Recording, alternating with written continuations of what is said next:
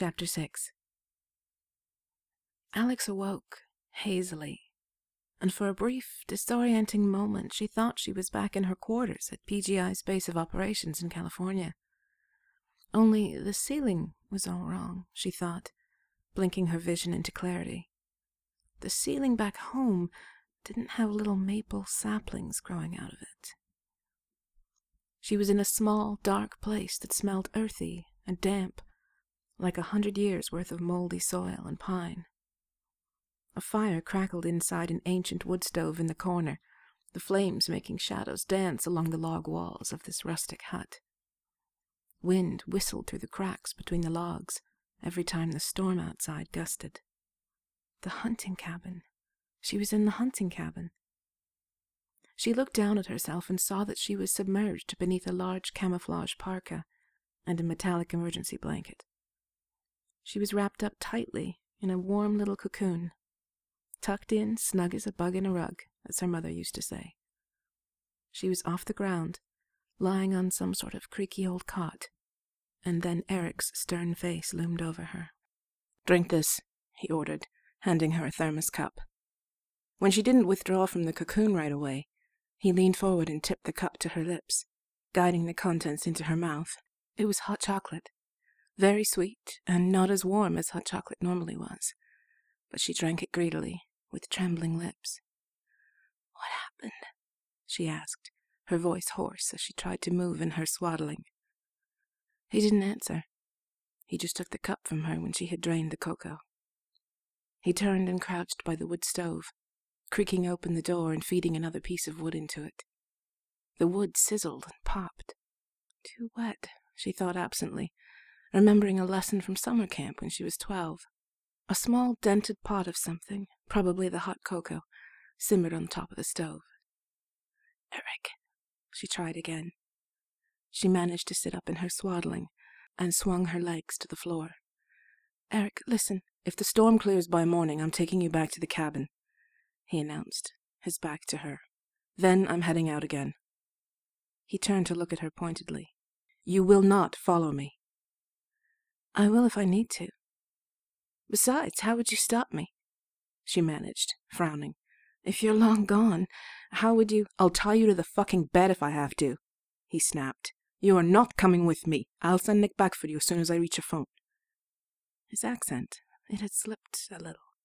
His vowels were different, and the rhythm of his speech was more pointed, but only very slightly so. English wasn't his first language, but no one would ever know it unless he was upset. And boy, was he upset. She freed her arms from the blanket and coat and struggled into a more comfortable position.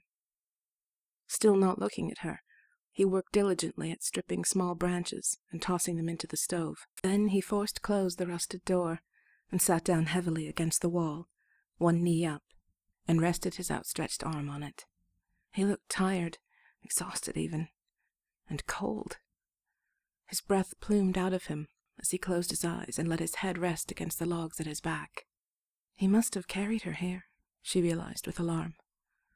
Through that biting wind and ice, uphill, for more than half an hour. He had carried her here, and he was paying for it now.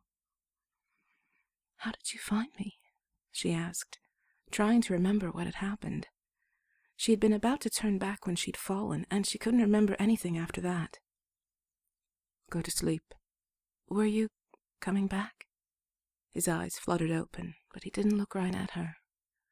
No. She paused. No, of course he hadn't been coming back. She picked at a fingernail with her thumb. And how did you know I was following you? He closed his eyes again. Anyone would have. You're about as subtle as an elephant, crashing through the woods like that. I wasn't crashing through the woods, she said defensively, honestly having no idea whether she'd been crashing or not. I was just walking. Yeah, like an elephant.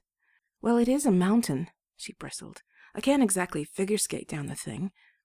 You're not prepared for conditions like this. You shouldn't have followed me. She scowled, more to herself than to express any irritation with him. And you didn't stop to wonder why I was following you? Doesn't matter. I followed you because you forgot your meds, she said. You can't go even one day without them. I've told you that a hundred times. She fished into the pocket of her coat and withdrew the orange bottle. She held it out to him, but he didn't come forward, so she tossed it at him. He scooped it up from where it had landed in his lap and looked at it for a moment. Then he looked up at her, his eyes looking cold and dark, even in the firelight. Thank you. Terse words on a plume of breath. She sighed and pushed free of the metallic blanket. Once it was around her waist, she started to unzip his parka. Somehow he had managed to zip her into it completely while she had been unconscious. Keep that on, he said lazily, his eyes closed. You need to warm up your core. I know about rewarming, she said, more testily than she had intended. I am a doctor. He kept his eyes closed. All right, you need to warm up your core. Doctor. Keep it on. Rewarming too quickly can be dangerous too, she said, aware of the petulant note in her own voice. You want me to go into shock? No answer. Firm jaw, even more firmly closed eyes. What about you?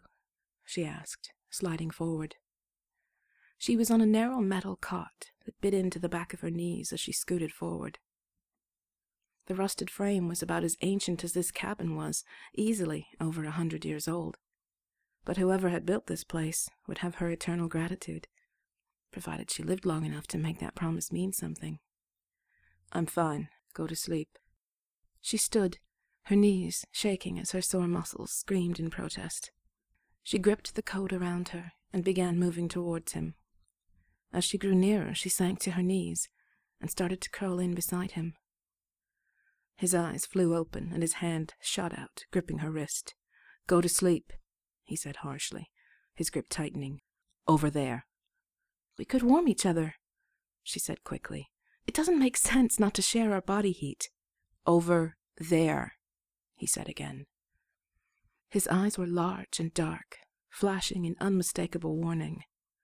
His grip on her wrist tightened even further to emphasize his meaning, and she winced at the pain. He dropped her wrist but held her steadily with his eyes. You'd rather freeze than let me sit next to you?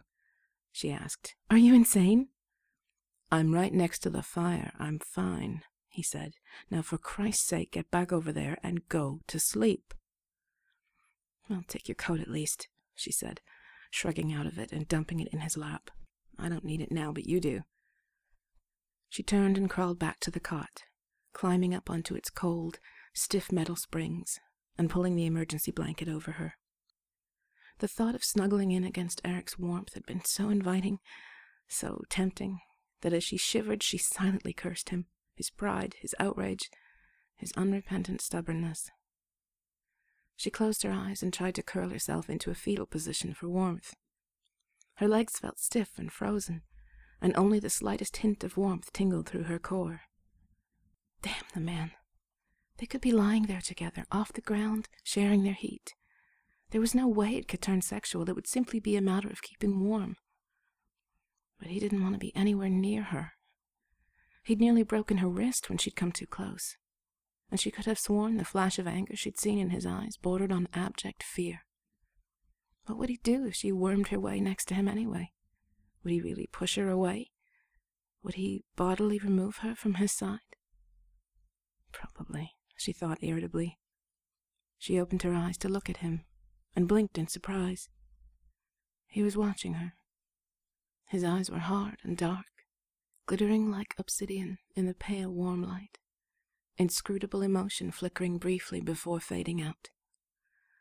Without a word, he pulled the parka over himself and let his eyes drift closed.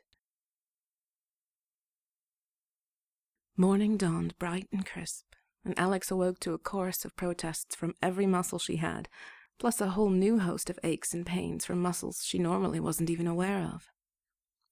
She sat up stiffly and cursed herself for never getting back into Pilates like she'd sworn she would. She was a weak, rubbery mess. A mess with a killer headache, too. She shielded her eyes from the sun as it shot through the slats between the logs of the cabin walls and rubbed at her aching forehead.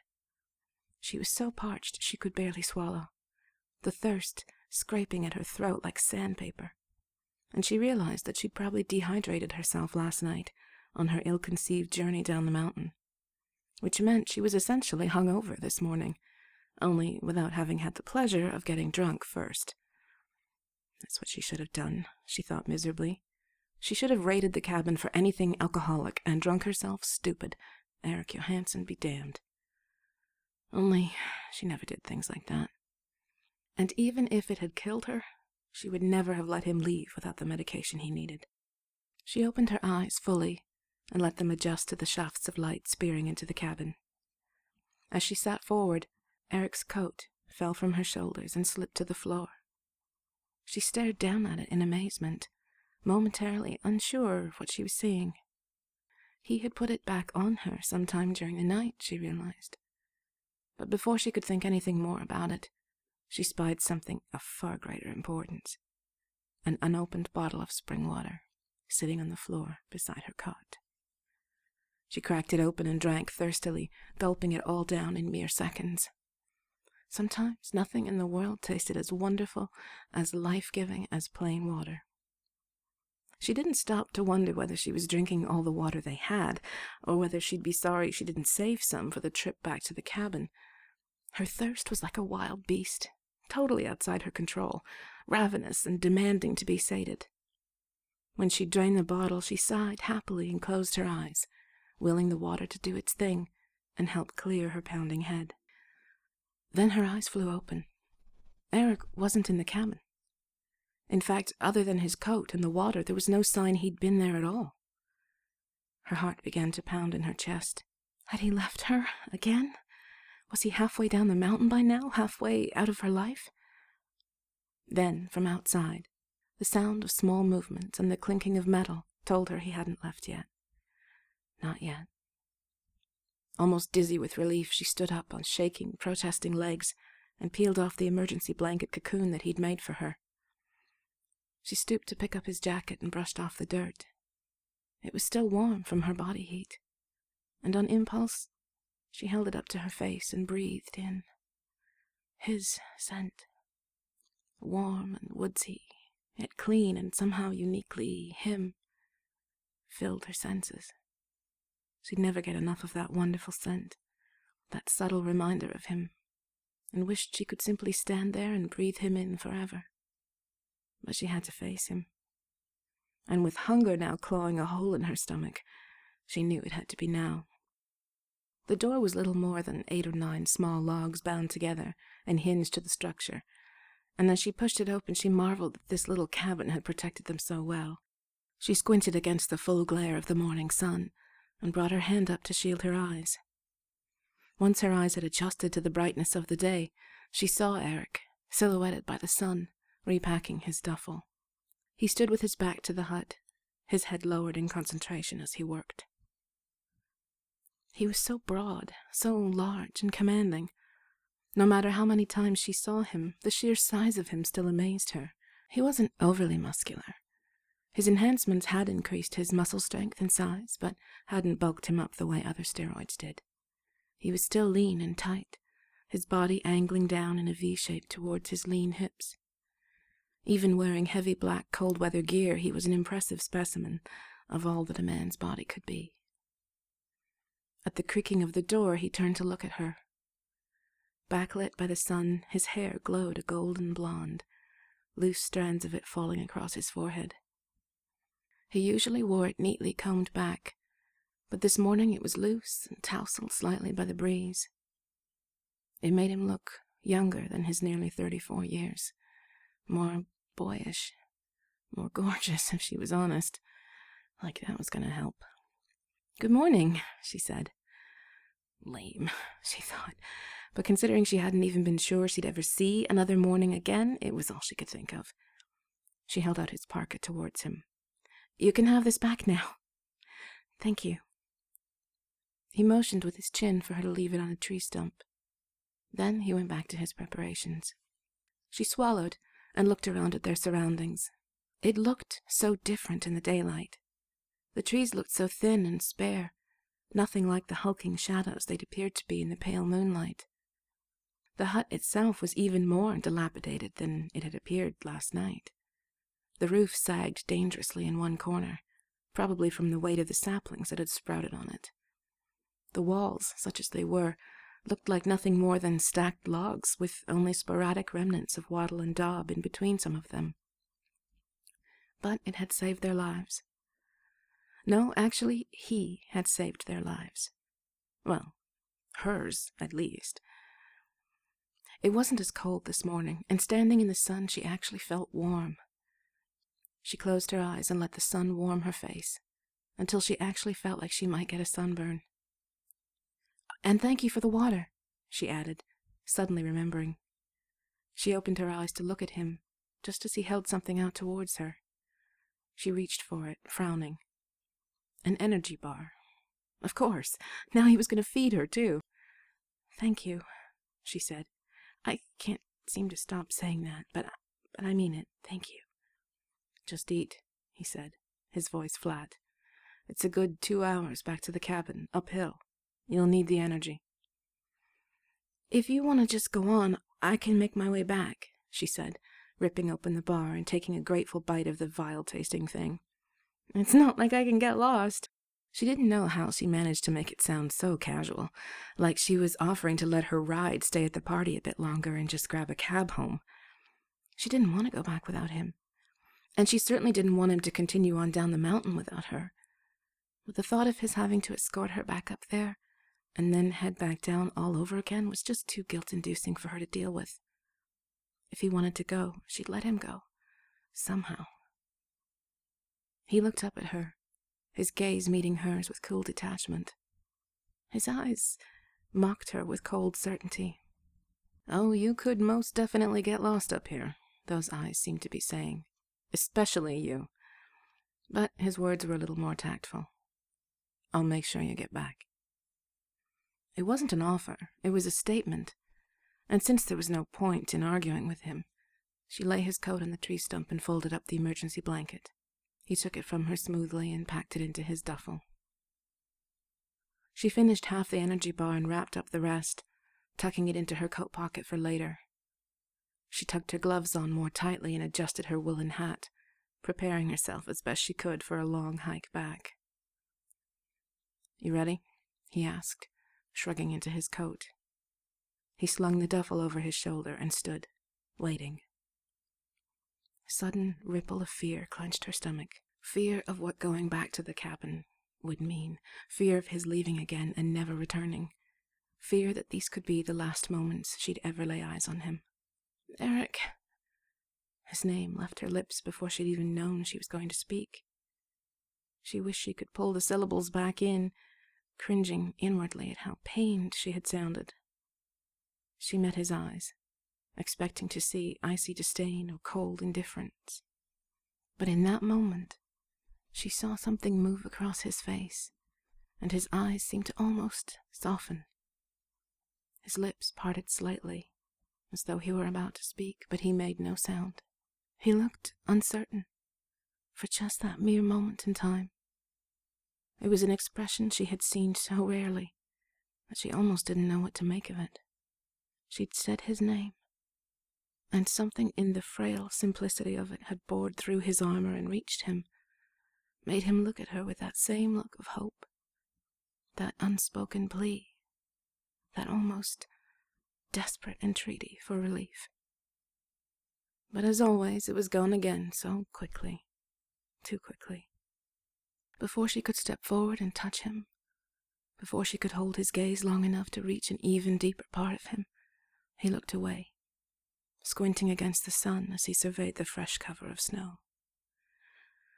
I'm ready, she said quietly, her chest tightening. Lead on. She didn't think he'd take it quite so literally, but he turned and started striding up the hillside, never pausing to look back to see if she were following him. She supposed grimly that her elephantine hiking skills would always let him know exactly where she was. So with a deep breath, she set off, trying not to focus on the tall figure moving steadily up the slope, and decidedly away from her. It was as hard a climb as the descent had been last night, and she struggled through knee-deep pockets of snow, her muscles aching with every step. At least the ice sheet had melted, and now the snow glistened softly in the sunlight and didn't offer much resistance to her clumsy steps. Once or twice he slowed his pace and looked back at her, but her progress must have satisfied him because he trudged on, head down, silent and determined, a stark figure against the brilliant snow. She too had her head down as she labored through the snow, concentrating on making the most of each step and not exhausting herself. She'd be damned if she'd have to be carried again. She would make it back up to the cabin on her own steam, even if she had to spend three days in a hot bath and four more in bed to recover. For the next half hour, as she trudged and clumped and breathed through her scarf, she let the thought of that bath sustain her. Which is why she didn't realize he had come to a stop until she was almost on top of him.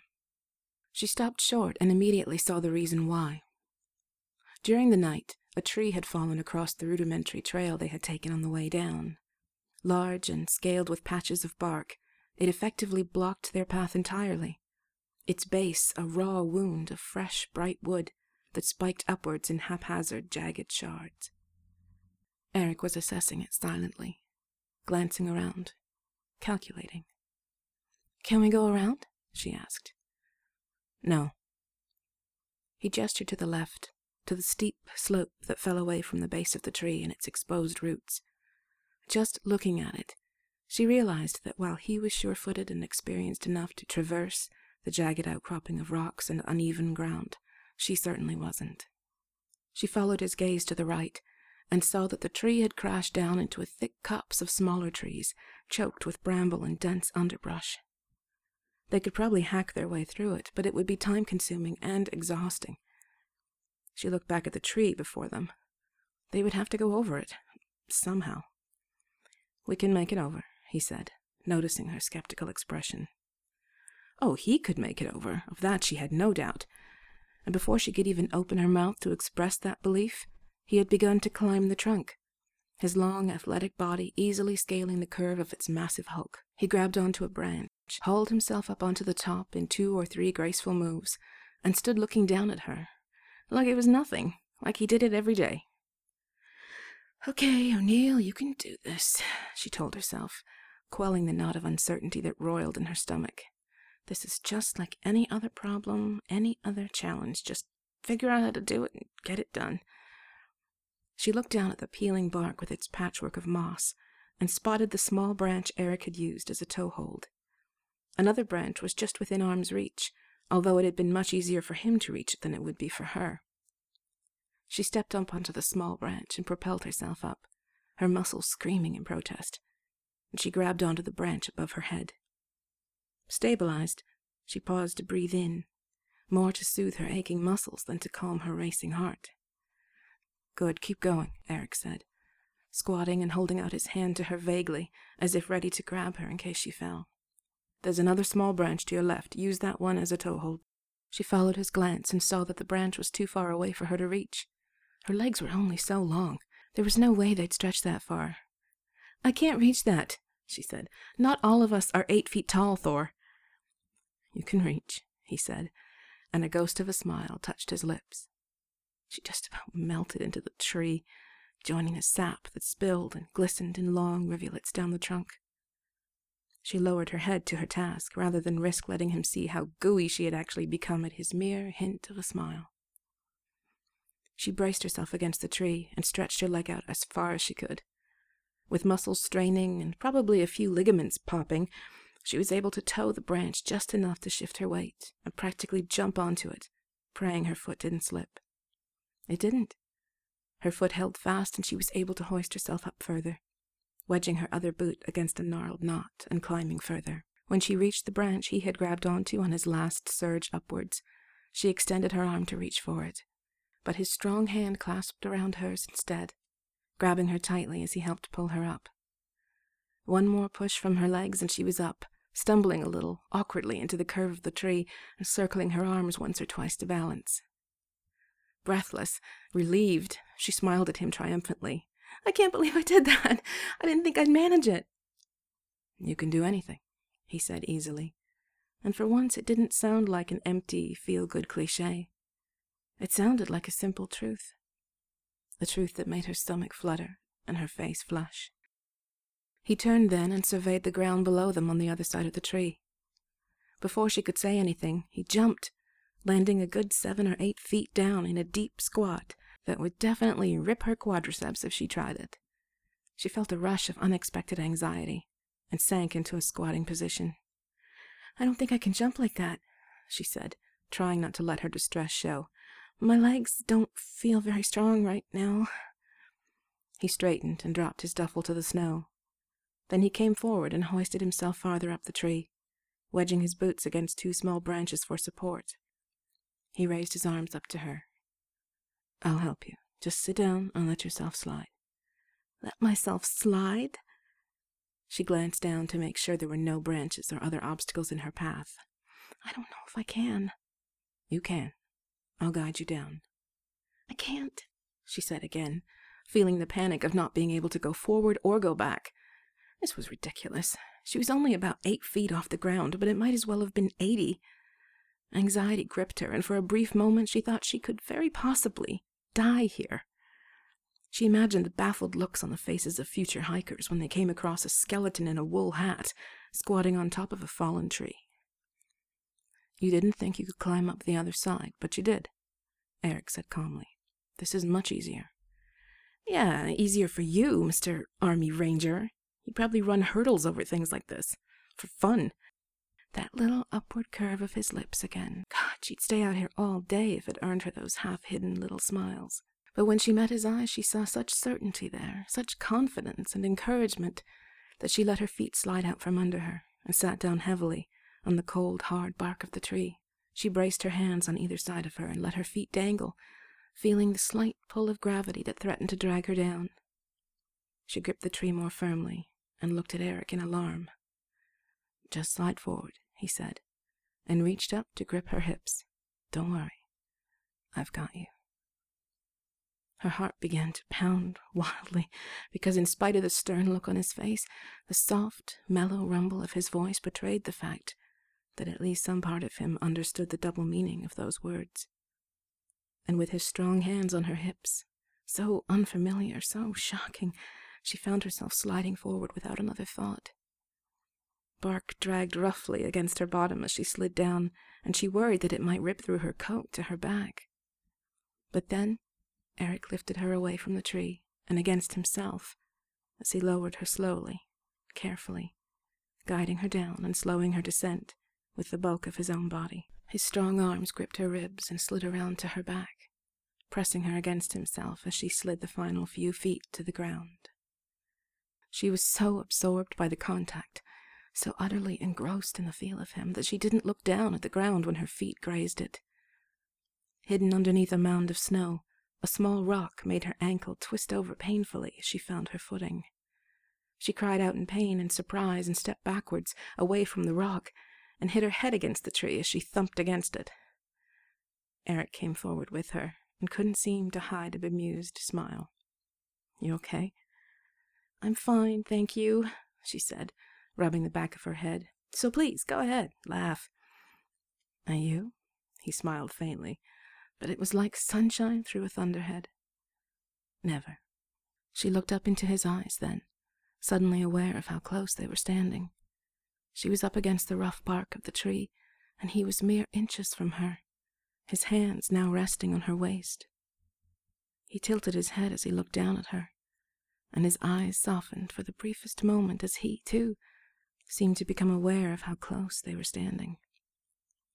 Sunlight brought out the golden streaks in his usually dark blonde hair, and the light wind made long strands of it flit lightly across his forehead. Even the rasp of stubble on his face glinted with golden highlights in the sun and drew her eye to his lips, his soft, sensual, utterly kissable lips. His eyes were as intensely blue as the cold, cloudless sky, and she gazed at him, all but lost. He dipped his head a little closer to hers, and his warm breath plumed out of him to tickle her cheek and the edges of her lips. He was so close so kissably close, his lips just inches from hers. When he flicked his eyes down to her lips and back up to her eyes again, anticipation surged through her. He was going to kiss her. She could feel the change come over him. feel desire surface in him, as if kept hidden for too long. It sparked between them and filled the small space between their bodies with an almost electric charge. If he just leaned down a little more, or if she just raised herself up, their lips would touch, and touch again, and again. She slowly raised herself up onto her toes and parted her lips, breathing in the warmth of his breath and his indescribable male heat. She locked eyes with him as she drew herself slowly up, as she invited him to lower himself slowly down.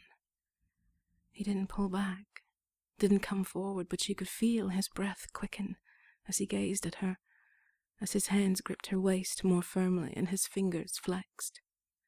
His eyes roamed over her face, and his lips parted as his breathing hitched, inclining his head, inching closer, closer, just a whisper away.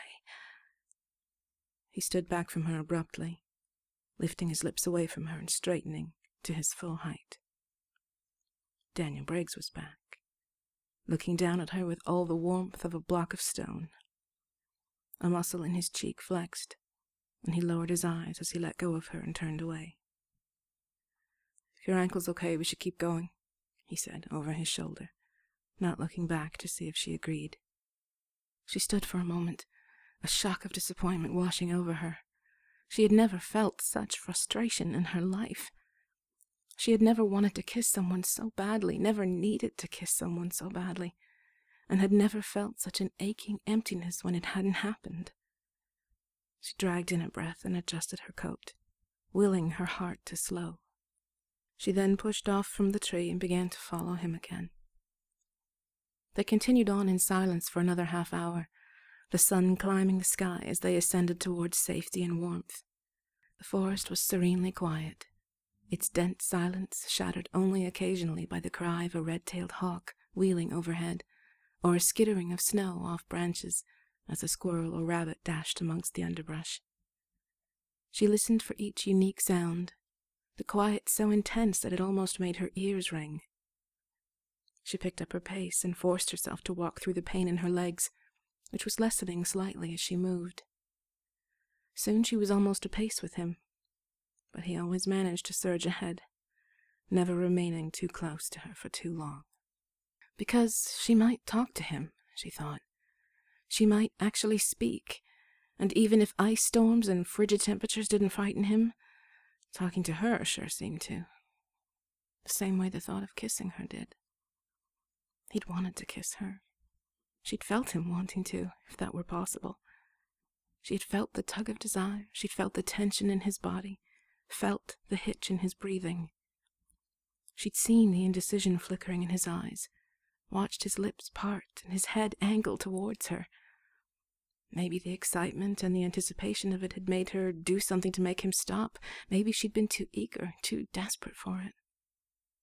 Maybe he had seen too much in her eyes, and had seen in those few seconds what it would mean to her if he did lower his lips to hers and kiss her. Whatever the reason, he was still in control of himself as always. Maybe for one brief, fleeting moment he'd allowed himself to desire her, and to permit himself a simple intimacy that most men took for granted. But he wasn't most men, and nothing about him would ever be simple. Not even a nice, gentle kiss on a sunlit mountain with a woman who loved and understood him. Finally, after another forty minutes of hard climbing, they ascended the final crest of the mountain, and the cabin came into view, shining like a knotty pine oasis in a desert of snow and trees. She surged forward happily, finding energy from somewhere, and even scooted past him as they crunched up the driveway towards the porch. Her legs were screaming, her hips felt ready to seize up, and she was so cold she couldn't even remember what warm felt like. But she was so happy to have made it back that she didn't care. She mounted the front steps on shaky legs, and turned back to smile giddily at Eric. He didn't smile back. He just watched her, his face betraying neither amusement nor disdain. His expression betrayed nothing, in fact, but a still, grim determination to complete his mission and get the hell away from this place. And most of all, from her.